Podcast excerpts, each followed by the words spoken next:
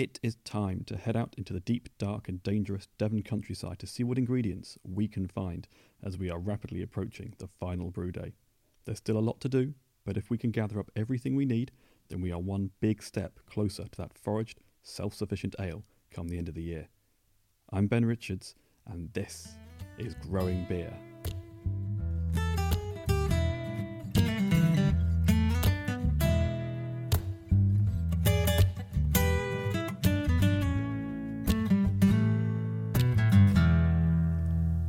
Welcome back, friend, to this, the fourth and penultimate episode of the series for this year. As I record, we're back in lockdown here in the UK, but luckily, this episode doesn't need any long journeys, as we are getting ready for that final brew and pulling together the ingredients that we'll need, be they grown, foraged, or brought back to life from suspended animation like a very low budget sci fi movie. A quick recap first, though. So far, we've found out about how beer or ale has been brewed over time We've explored the two main wild or traditional sources of sugar for brewing, that is honey and barley, and we've found out a little about what my options are for a primitive brew if I'm only able to depend on the ingredients and equipment I can find or grow around me. Now, I expect you'll remember the raw ale I talked about at the end of episode 3. Well, after three days of staying up and keeping the log burner going, we did end up with a raw ale to add to our mead on the list of successful trials. It was only a test, so I was using modern equipment, but it came out as expected, and it is possible to keep a warm fermenting yeast bubbling away using the simplest of domestic heat sources. My wife would argue it's not worth getting just the six hours sleep in three days, and while she might be right, that's not the point. Now, if you remember, a raw ale is unboiled, and this one was just barley, water, and that yeast. The finished brew came out a very rich, bright amber colour, absolutely not clear and with practically no carbonation or fizz. But the flavour was, as expected, all coming from the malted barley and very earthy and bready. It was nothing like a modern pale ale or bitter, with a much fuller body due to all those proteins that haven't been knocked out of suspension as they would do if we had a boil stage. I am very excited to see what happens when we add in the sweet, floral notes of the honey and balance it off with the bitterness of the wild plants that I'll be collecting over the summer. I very briefly mentioned the yeast I was using in the last episode, and, of course, this also played a role in the raw ale too. I used a rather funky little yeast called Kveik, K V E I K, which are a group of relatively recently discovered farmhouse strains that come from the regions in and around Scandinavia. Now, I say discovered, the local folk have been using them for centuries and they know exactly what it is, but it hadn't been used or really known about outside Northern Europe. I've never really played with Kveik before this year, but the stuff is awesome. You see, most modern commercial ale yeast here in the UK needs a good seven or so days at about 20 degrees centigrade to make an average strength beer. And if you try to do it faster or hotter, you usually end up creating lots of undesirable flavours that you really don't want in your beer. Kveik, though, I mean, I just made a 6% ale in under three days at almost 40 degrees centigrade, and the only really noticeable flavour I could pick up from the yeast was a slight orange aroma, nothing else. Now, the second really cool thing about Kveik, and the reason that I'm experimenting with it, is that some strains are so hardy they can be dried out and reused, which means that it's totally possible for anybody to maintain a culture. You can keep a slurry in a jar in the fridge, scoop out some of the yeast and let it dry into flakes, or even use a beer stick, like Graham mentioned in episode 3. This reusability and the way it ferments hot and fast all feel right for what we're trying to do. It just fits the methods and ingredients available to us as we try to make this ale with the most primitive and local of ingredients and equipment. The only problem with using Kveik, though, is that it's not local to me and my immediate area. All of the strains that have been found in the past few years have come from those farmhouse brewers in Northern Europe and Scandinavia yeasts that have been passed down and around for centuries, shared and isolated for longer than people can remember. The reason that I'm going to use a Kveik is I reckon that before domestic English farmhouse brewing died out, I suspect we would have been doing the same thing, using our own personal or local strains of yeast, just as they still do in those few places up north. I've already found out from the last series that getting hold of a wild culture of yeast is possible, but it is tricky. So I'm going to use a Kveik strain, but I'm going to do it like I would have done if I still had a local culture of farmhouse yeast here in Devon, which leads me to the second part of my test. In the earliest hours of the morning, whilst the ale was bubbling away, I was whittling and drilling myself a yeast stick. I boiled my now very holy stick, tied some twine around the top, and once it had cooled, I dipped it into my fiercely fermenting ale and then let it dry by the fireplace. I also scooped out and dried some of the froth as well. This is what I'm going to use in my final brew, my own God is good on my own magic stick. So, we know that the process is technically possible. You can make a raw ale by the fire, keeping it warm enough to ferment properly, as long as, of course, my yeast stick does its job and I can stay awake for another three days. The next challenge is to get those all important ingredients.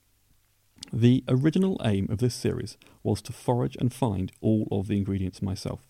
The arrival of COVID, however, changed this a little, and whilst I'll still be exploring those wild options, I decided to also look at self sufficiency rather than just foraging. With this in mind, I did plant some barley. I had some grains left over from the previous year's harvest, so I used those, just as those earliest farmers would have done, and sowed them up on my allotment.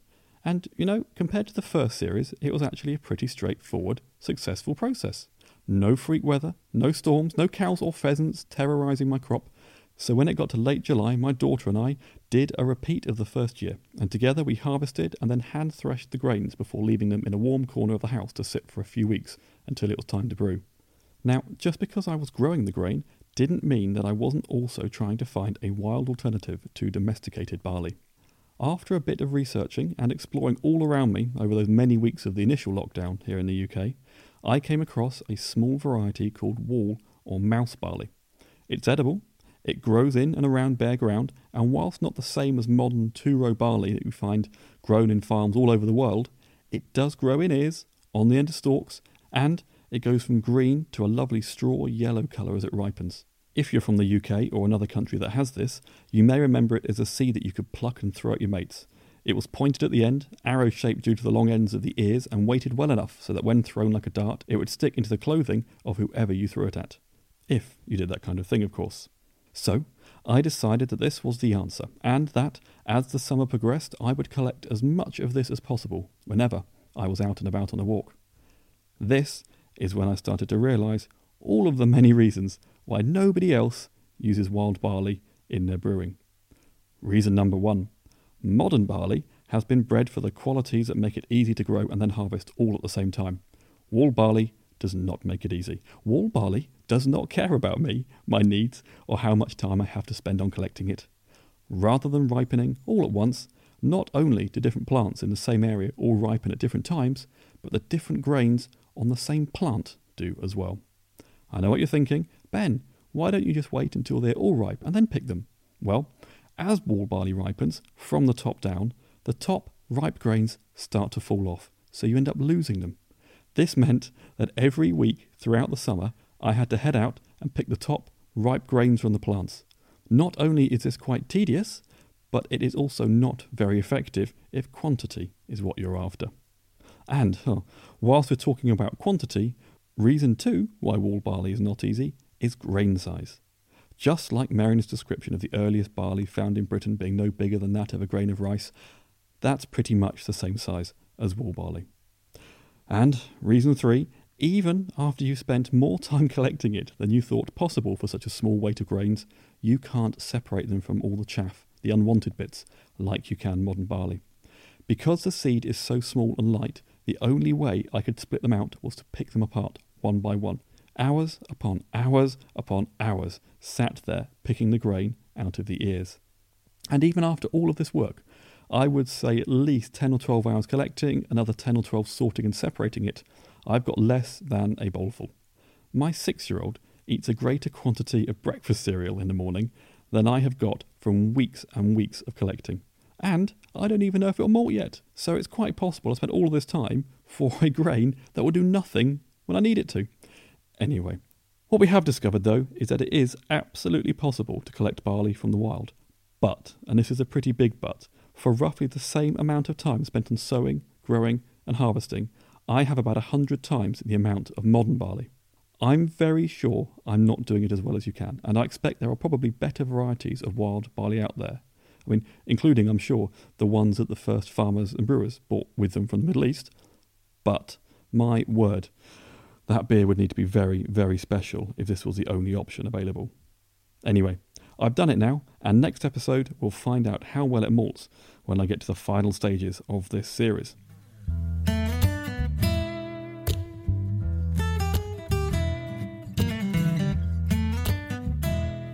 So, that means that the yeast and barley have been looked at in a bit more detail, which leaves water and whatever ingredients you're going to add to provide bitterness, flavour, and preservative qualities.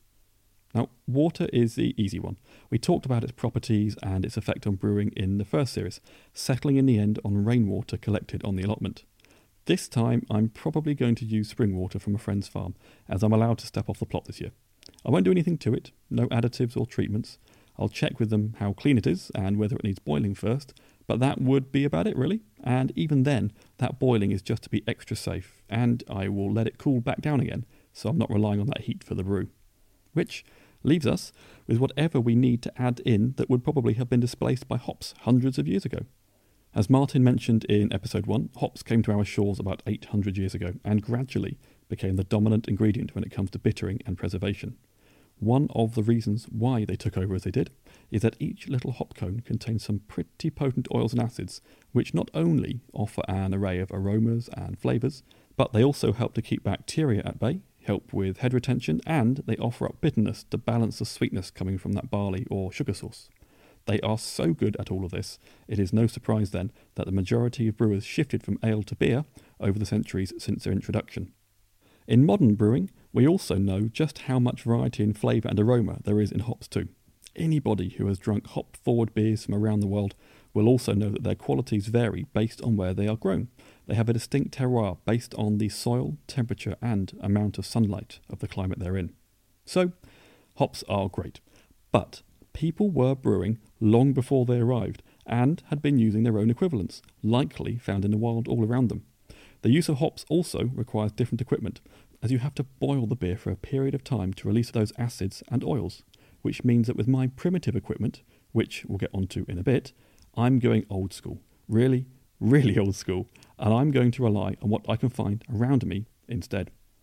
Now, I'm not sure what it's been like in your corner of the globe, but here in the UK, by mid spring, we were in full lockdown. No unnecessary journeys, no meeting people outside of your household, and pretty much no travelling unless to get food or medicine. This meant any advice and guidance on how to collect, prepare, and use the wild plants would have to come from somebody I live with.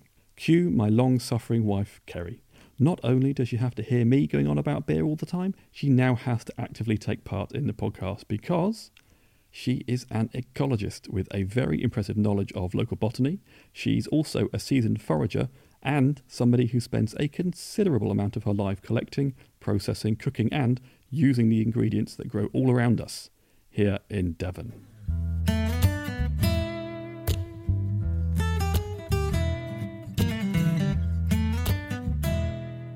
So, we're out on a family walk. There's the two kids, the rather noisy dog, and my wife Kerry. And I have bought the recording equipment, much to your horror. Is that a fair word to use? Annoyance. Annoyance. I've bought it with me so you can hopefully talk me through some of the questions I've got about collecting wild plants, how to store and use them, and maybe even find some of the ones that were used traditionally in brewing. How does that sound? That sounds fine. Okay. You're not really in a chatty mood, are you?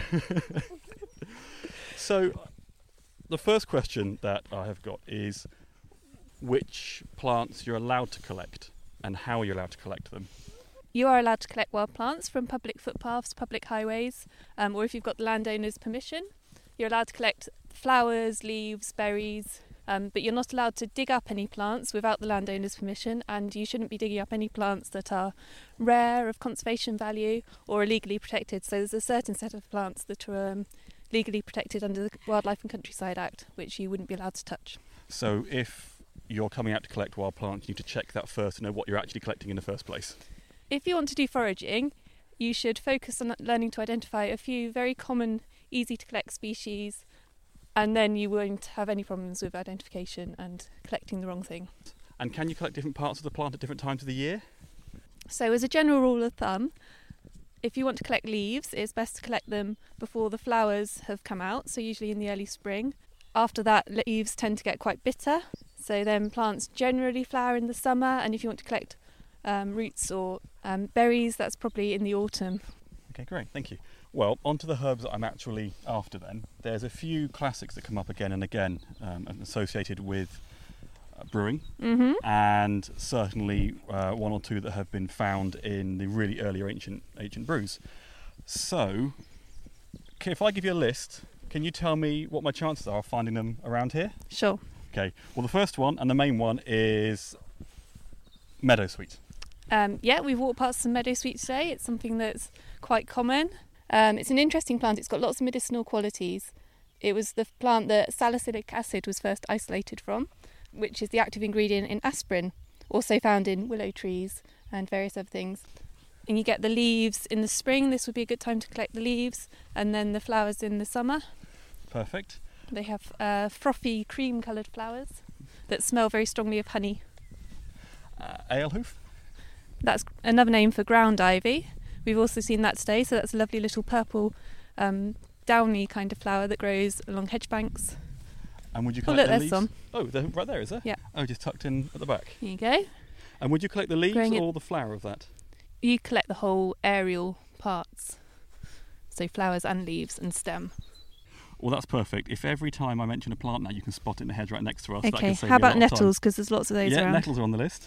Yeah. So there's loads of nettles around. Um, so with nettles, they're great um, plant to forage. You get they're really useful to make into soups, and I've fed you all sorts of nettles this year, haven't You I? have, And yeah. all sorts of different things. But you want to collect them before the flowers form. Um, so these are still good now, but they won't be for much longer because once the flowers form, you get little crystals. So it's not just that it won't taste as nice; it's that it's not very good for you because you don't want that in your body. Okay. And which bits do you collect? Is it all the leaves? Well, for brewing, I guess you would collect all of the leaves. If you wanted to eat them, you just pinch the top four leaves off the top. Okay. Perfect. Next Wearing one. gloves, obviously. and what about cleavers? Because look, that's growing right next to it as well. So cleavers got lots of different names. See if my children know any of the other names. Sticky weed! Sticky weed! Do you know another name for it as well? Sticky Willy. Yeah, sticky willy is another one, or goosegrass. Um, so this is the um, the classic plant that you might know from your childhood that you threw on each other's backs and it sticks to you. So it's really, really easy to recognise. And it grows in hedgerows all over the place. Yeah, very, very common, easy to collect, and very good for you. Okay. Oh, there's some burdock. Um, I believe burdock was used in brewing. You should know this. Yeah, it was. Yes. yeah. Yeah. So, like um, dandelion and burdock, obviously, we Yep. made a drink.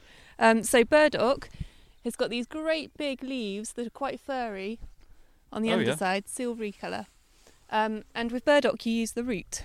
Okay. Um, so, we wouldn't be able to use this because to dig it up, you need the landowner's permission. and we're on a public footpath, And we don't know who the landowner is. so we'll have to leave that one. We'll have to leave that one, yeah. Yeah. But enough. if you were going to do it, you would probably want to dig it up in the autumn when the roots are nice and big. And then you could chop it up, dry it out, and use it in producing drinks. Cool. But along here, this is foxglove, which superficially looks a bit like burdock because it's got furry leaves with a kind of silvery underside. Um, but this one is deadly poisonous. It's got a toxic compound in it, which is used in heart medicine. Um, but you wouldn't want to be using that for brewing, for producing drinks, because you would poison yourself. So when you're doing um, foraging, you really need to know what you're identifying. You need to be 100% sure of your identification. Well, that leads me on to one of the other questions that I had was how many of the plants that we can see in our hedgerows are actually dangerous? There's only about half a dozen plants in the British Isles that will kill you, but some of those are very common, so we'll see some of them. Um, as well as foxglove, we'll probably see hemlock, which is deadly poisonous. But most plants are edible, or they're at least not toxic, they're not poisonous. You know which the toxic ones are, Yes. and you know how to prepare them. I should be careful. Yeah, exactly, Ben. On to the next one bog myrtle. Yeah, we're not going to find that here. you say that quite definitely, Well, there's no bogs, are there, Ben? you need to go to Dartmoor if you want to get some of that. which we can't do at the moment. No. No. Okay, well, keep going down the list. Uh, wood avens. Um, we might spot that. We spotted it earlier on. Um, so wood avens is one where you use the root again, and the root smells like cloves. So you would need permission to dig it up in the autumn, and it's um, it's not a big tap root. It's lots of little fibrous roots. So they need a good wash, and then you can use them to brew with. Mm-hmm. Yarrow. Yarrow is very common again. Yeah, we should be able to see that somewhere. So that's got very finely divided leaves and white flowers, a strong smell, and something you shouldn't use if you're pregnant. Oh, okay. So there's quite a lot available at this time of the year and around here that I could crack on with brewing then. Definitely, yes. And once I've gone out and I've collected some, or dare I say, we've gone out and collected some. How do I dry these so that I can use them when I need to brew rather than straight away? You'd want to give them a good wash first, collect them on a sunny day, then give them a good wash, dry them out, and then we've got a dehydrator at home which we can put them in. What if I'm brewing more in keeping with traditional methods and I don't have a dehydrator? Well, one good way of drying herbs is to um, put them somewhere dark and hang them up to dry somewhere warm. Do I have to be careful with how much I take of these particular plants? Well, with any foraging, you only want to collect things that are very common, very abundant. Obviously, we follow the forager's code, so you take one and you leave four behind. Leave one for other foragers, one for the plant to reproduce, one for the wild animals, and one for luck. Okay, I like that's nice. Well, thank you, Kerry. I think the children have behaved themselves amazingly well and kept quiet for long enough already. So uh, we'll leave it there.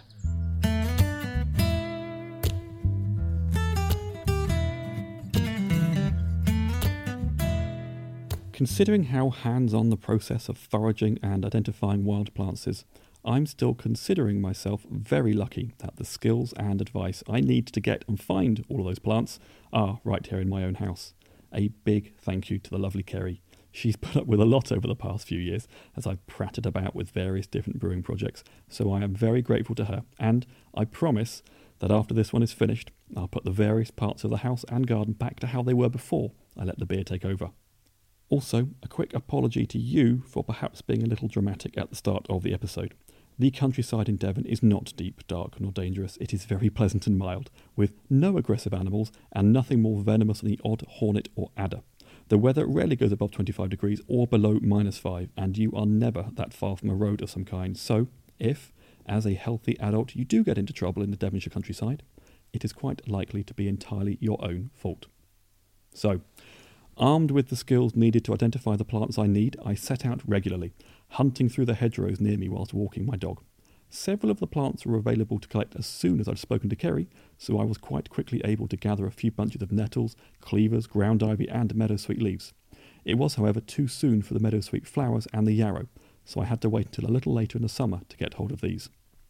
Now, with regard to the weather, we've had a reasonably good summer here in Devon, so there was plenty of opportunity to gather up the different plants, and there was an abundance all around me, so it was easy to get a good amount of each. In another twist of fate, as if the world was making it quite clear to me that I wasn't allowed to use any modern technology for my foraged ale, my trusty dehydrator packed in a little while ago as well. A fairly serious problem for Kerry and her own herb collection and drying, but from my perspective, yet another nudge toward doing things the traditional way even if I'd wanted to dry them in a machine, I couldn't. So, as Kerry advised, I tied them in bundles and hung them up in a fairly dark corner of my house so they could spend the rest of the summer drying until I needed them. If you are planning on heading out to get your own wild foraged ingredients, please don't forget to check the law where you live and make sure you know what you're after. I can see from the listener stats for this series that you guys are all over the place uh, Australia, Brazil, New Zealand, the US, Canada, Israel, Sweden, to list a few. The names that Kerry and I have used for certain plants are those that are used here in the UK and may not necessarily match the equivalent plant that you have wherever you live. Now, I have decided, and I'm already getting a feeling that this may be a mistake, that if I'm really going to be self sufficient, I should be able to brew the beer in my own equipment that I've made myself from materials I've found and gathered in the local environment, which just leaves us with the final preparation and malting of the grain the creation of all that equipment, the brew itself, and the final fermentation. Now, without giving too much away, I'll be spending the next week digging, carving, soaking, scraping, moulding, firing, rock hunting, and staying awake for another 72 hours. If all of that goes to plan, we'll have a successful brew in two weeks.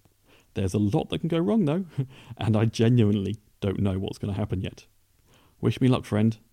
I'll see you on the other side. Goodbye.